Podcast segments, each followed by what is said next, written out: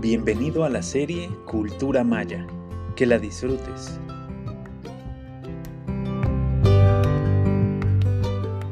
Bienvenidos a Pai Tan, una cita con la cultura maya. Hoy presentamos los mayas en la actualidad. Maalopkin, bueno y luminoso día para todos. Gracias por acompañarnos. Soy Gastón Melo un afanado estudioso de la cultura maya, un viajero de sus caminos, un estudiante de su lengua. Hemos, a lo largo de una serie de podcasts, recorrido diversas expresiones de la cultura maya y corresponde a este capítulo de cierre el acercarnos a los mayas actuales, a la sociedad maya del siglo XXI. Hablar de los mayas contemporáneos es un problema complejo que puede adolecer de objetividad y perspectiva si se adopta una posición o si se mira desde un ángulo en particular. Es, sin duda, más fácil, como lo hemos hecho en capítulos anteriores, el observar un periodo como el preclásico, el clásico o el posclásico, el trabajar una zona como Chichén, Tikal o el Mirador, abordar una etnia maya en particular en Yucatán, Chiapas, Guatemala, la Sierra Lacandona u Honduras trabajar la epigrafía y observar con detenimiento sus dificultades y sus grandes aciertos. Pero hablar de los mayas contemporáneos es poco más que una osadía. Partamos de algunos datos objetivos, como el número de maya hablantes que se extiende en la península de Yucatán a poco más de 800.000 personas. Pero, ¿debemos acaso considerar solo a los maya hablantes dentro de la identidad maya? ¿O en el otro extremo, ¿Son mayas solo las personas correspondientes a un determinado fenotipo? El territorio maya, reconocido como tal, abarca 350 mil kilómetros cuadrados. Cuenta con 32 lenguas mayas vivas más sus variantes. Existen 4.196 comunidades maya hablantes solo en la península de Yucatán. El siglo XIX fue sin duda el mayor responsable en la reducción de maya hablantes. Con datos de la última década de este siglo XXI, podemos señalar que menos del 1% de los niños habla maya en la península. Hoy en Campeche, el número de maya hablantes es de menos de 100.000 personas, cerca de 600.000 en Yucatán y alrededor de 200.000 en Quintana Roo. Uno de los grandes luchadores por el idioma maya en Yucatán, es el doctor Fidencio Briceño, hijo de Antonio Briceño Sarabia, quien le inculcó la idea que Masutzil Atanik Mayay no es vergonzoso hablar maya. Sutzil Matanik. Vergonzoso es no hablarlo. Existen mayas que no lo parecen y mayablantes que no pertenecen a la etnia. Podríamos considerar a las personas que se incluyen en ambos campos, como individuos mayas? En la península de Yucatán se ha acuñado la palabra mayero para describir a aquella persona de origen maya o no que vive, conoce y se le reconoce como parte de la cultura maya. Lo cierto es que, dentro de la identidad maya, existe también un buen número de subidentidades. Quichés, xiues, itzaes, cocones, y más aún macehuales, cruzoops, y si vamos algo más al sur, choles, celtales, sotziles, tojolobales y lacandones de Chiapas. Y si extrapolamos, podemos irnos al norte del Golfo de México para hablar de los mayas totonacos o huastecos. Otra dificultad grande representa la noción de pueblo maya, ya que ésta está relacionada a una historia particular y a una identidad basada en una serie de gestas compartidas, de luchas e ideales comunes. Las migraciones han aportado sus propios determinantes, de modo que los mayas de Nueva York o de Ciudad Nezahualcóyotl son distintos de los mayas de Los Ángeles o de Chicago. Desde el punto de vista étnico, las mezclas con europeos han hecho que algunos aspectos de la identidad maya se diluyan. 500 años de colonización han dejado una huella clara y hoy se pueden encontrar entre las élites de la más remisa sociedad aparentemente criolla, por ejemplo, claras identidades mayas en un gesto, en un perfil, en una constitución craneana. Ante esta complejidad, debemos escoger nuestras batallas y por tanto decidamos comentar solo algunos aspectos que nos parecen relevantes de los mayas actuales en la península de Yucatán. El idioma castellano que se habla en la península de Yucatán es una lengua cuya estructura de pensamiento es maya en un alto porcentaje, como lo hemos expresado ya en capítulos anteriores. Hablar en Castilla y pensar en maya no implica necesariamente hablar la lengua maya. Hubo un tiempo en que el número de mayablantes era infinitamente superior al de los criollos, y por tanto, es lógico que se haya impuesto su manera de pensar. Verbos como prestar, que en maya significan a la vez tomar prestado y ceder un bien, pasan prístinos al español en la graciosa fórmula del te presto, que quiere decir también te tomo prestado. O buscar, que en maya significa a la vez encontrar, y que pasa al castellano como lo busco y no lo busco. Estos dos son ejemplos caricaturales, pero claros de esa influencia del pensamiento maya sobre el pensamiento castellano. Luis Millet, el ingeniero químico, arqueólogo, historiador más importante en la península de Yucatán hoy, comenta y apunta en uno de sus artículos el error en las observaciones de John Lloyd Stephens, aquel primer viajero explorador que encuentra la unidad de sentido del mundo maya y que veía muy poca población criolla entre los pueblos. Paradójicamente, dice Millet, con relación a lo que ocurre en otras partes del mundo, en Yucatán las criollas tienden a vestirse de la misma manera que las mujeres mayas y usan esos cómodos hipiles. Esto hizo que en sus recorridos Stephens apuntara que no había población criolla en la mayor parte de los pueblos de la península. Luis Millet apunta con pertinencia que Stephens simplemente no las distinguió. Así, el idioma castellano yucateco se glotaliza en el ritmo 1 a 3, como la lengua maya, que tiene entre sus 45 letras 15 glotales. También hay una absorción criolla de la forma de pensar de los mayas, creando una simbiosis y desarrollando un vector para entender a los mayas actuales en Yucatán. A pesar de esto, algunos sectores entre las élites criollas siguen en ocasiones denostando a los mayas, que capitidisminuyen refiriéndoles despectivamente como mayitas o personas de apellido corto, refiriéndose al hecho que los apellidos mayas contienen por lo general una sola o dos sílabas como máximo. Tus, Cham, Chi, Pat son los apellidos más comunes. Los mayas yucatecos, por su parte, refieren a los criollos como Sacmacob o personas blancas, implicando en ello un distanciamiento.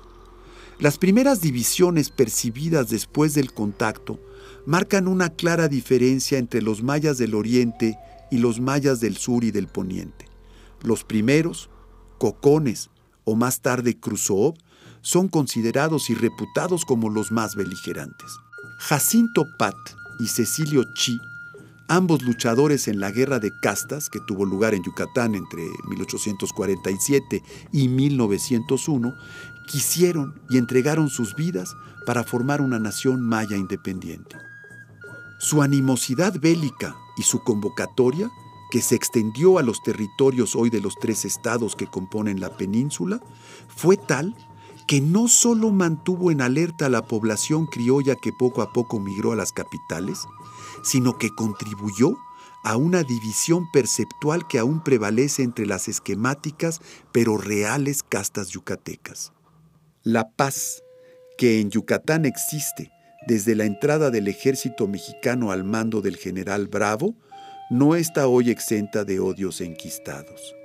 Señala Pascal Villegas de la Universidad Autónoma de Campeche que el final de esta guerra resonó en los periódicos nacionales como el gran logro de todos los mexicanos en contra de los mayas rebeldes y bárbaros. Después de analizar el impacto de esta noticia en los periódicos, tanto a nivel regional y nacional como en el extranjero, Villegas se enfoca a estudiar un acontecimiento poco conocido que consistió en la entrega de una medalla militar elaborada en oro otorgada por parte del Estado de Yucatán, con autorización del gobierno federal, para los más de 8.000 militares del ejército y la Guardia Nacional partícipes en la última batalla de Chan Santa Cruz. Esto ocurrió entre 1901 y 1905.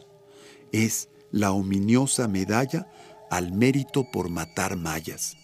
Estos hechos hacen que Yucatán, entonces grande de la dimensión de los tres estados que hoy le componen, se haya federado a la República Mexicana, a la que se adhirió desde 1823, y no permanecido independiente como fue de facto el caso entre 1840 y 1847, o asociado a la nación norteamericana, como fue en un momento dado la intención. Recordamos en ese sentido en 1946 el Yucatán Bill, aprobado por el Congreso norteamericano y que consideró la anexión de Yucatán a la Unión Americana. Ese bill o iniciativa fue promovida por Justo Sierra O'Reilly. Fue después descartado por el Senado estadounidense, pero queda el antecedente como flama viva de esa voluntad. Estos hechos que junto con las condiciones de pobreza y marginación de los mayas actuales constituyen la materia de un psicoanálisis de la yucatanidad, prevalecen, se hacen vigentes y renuevan con cada generación. La noción de patrimonialización está siendo, gracias al trabajo de Briceño, puesta en valor, igual que la idea de refuncionalización y revalorización. No se trata de revitalización, porque esta idea implica que la lengua está por morir. La intención es la búsqueda del uso igualitario, es decir, alcanzar el estadio de un bilingüismo estable. Con Eshtanik Maya, vamos a hablar maya, es un acto no de cortesía sino de justicia. Huella. Aquí estamos, suele decirse. Las nociones de shkaretización y folclorización, en cambio, son las más criticadas por los mayeros, luchadores de la patrimonialización y la descolonización. Estas ideas van haciéndose a justo título de un lugar en el discurso emancipatorio de los mayas, sobre todo en el estado de Yucatán. La lucha es real y cobra cada vez más fuerza y vigencia. Hay, sin embargo, algunos pasillos de comunicación entre las instituciones y las comunidades, donde se ha logrado establecer acuerdos a través precisamente de la defensa patrimonial y de la escucha de las comunidades, que al mezclarse con los proyectos de gobierno a través de las áreas de cultura, educación y turismo, encuentran a veces zonas francas. En la cultura maya actual sobreviven tradiciones y cultos que se han sincretizado y que pueden observarse en algunas ceremonias y rituales practicados por los jmenoob o curanderos, que incluyen reminiscencias de los antiguos rituales de los Bacabs, que enseñaban la forma de sustraer enfermedades a través de conjuros, hierbas y luchas con los males. Los rituales de lluvia y ceremonias de chachak siguen efectuándose con regularidad en las comunidades, y el respeto a los vientos, los momentos del día para la apertura de portales, el manejo de la energía Kinam y el llamado a los Yumsiloobos, señores de los montes, las travesuras de los aluches, los anuncios del buen o mal tiempo a través de la longitud de los nidos de ciertas aves, son parte del cotidiano mayero actual y sustancia esencial de una cultura rica que ha resistido 500 años de colonización y de sus instrumentos. La encomienda, que sustrajo entre otras cosas las prácticas de cultivo. La economía hacendaria, que reesclavizó a la población local. La iglesia de doble moral que con la evangelización cayó en abusos incluso físicos de la población.